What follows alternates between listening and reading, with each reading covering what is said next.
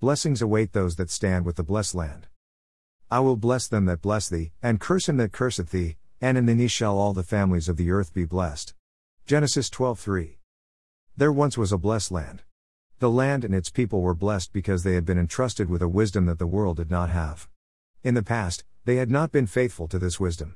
Although they had the wisdom, they did not live by it. This had caused them incredible difficulties, including losing the privilege of living in their land for a period of time. This had happened twice, the last time it lasted a very long time. But now, as foretold by the wisdom they were entrusted with, they were back in their land to stay. For I will take you from among the nations and gather you out of all the countries, and I will bring you back into your own land. Ezekiel 36:24. Those that lived in the countries around them were hostile toward them because of the wisdom entrusted to them. Although they lived in relative peace, they were attacked several times by neighboring countries, and there were ongoing attacks against them from within the blessed land. Their enemies were not able to defeat them and take their land from them because the wisdom protected them and kept them safe. However, even though they were protected by the wisdom, they didn't fully understand it or live by it. For they, Israel, being ignorant of God's righteousness, and going about to establish their own righteousness. Romans 10:3. A certain country was founded on the wisdom that the blessed land possessed and stood with the blessed land. This country lived by the wisdom for a long time and was blessed for it. And being a very powerful country, they were able to protect the blessed land from their enemies that surrounded them. However, a time came when many of the people in this country rejected the wisdom of the blessed land and would not stand with them. They did not realize that their country's blessings were the result of believing in the wisdom of the blessed land and standing with them. Pray for the peace of Jerusalem. May they be secure. WHO love you. Psalm 122 6. Those in this country that still believed in the wisdom of the blessed land realized the importance of watching over them. They knew that the wisdom promised favor to those that would stand with the blessed land. It also promised curses for those that would not stand with them. There came a time when their faithfulness to the blessed land became dependent on who their leaders were at a given time.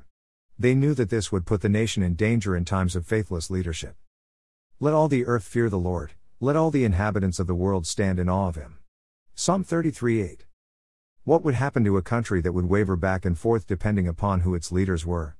Would that country suffer for the times they did not stand with the blessed land?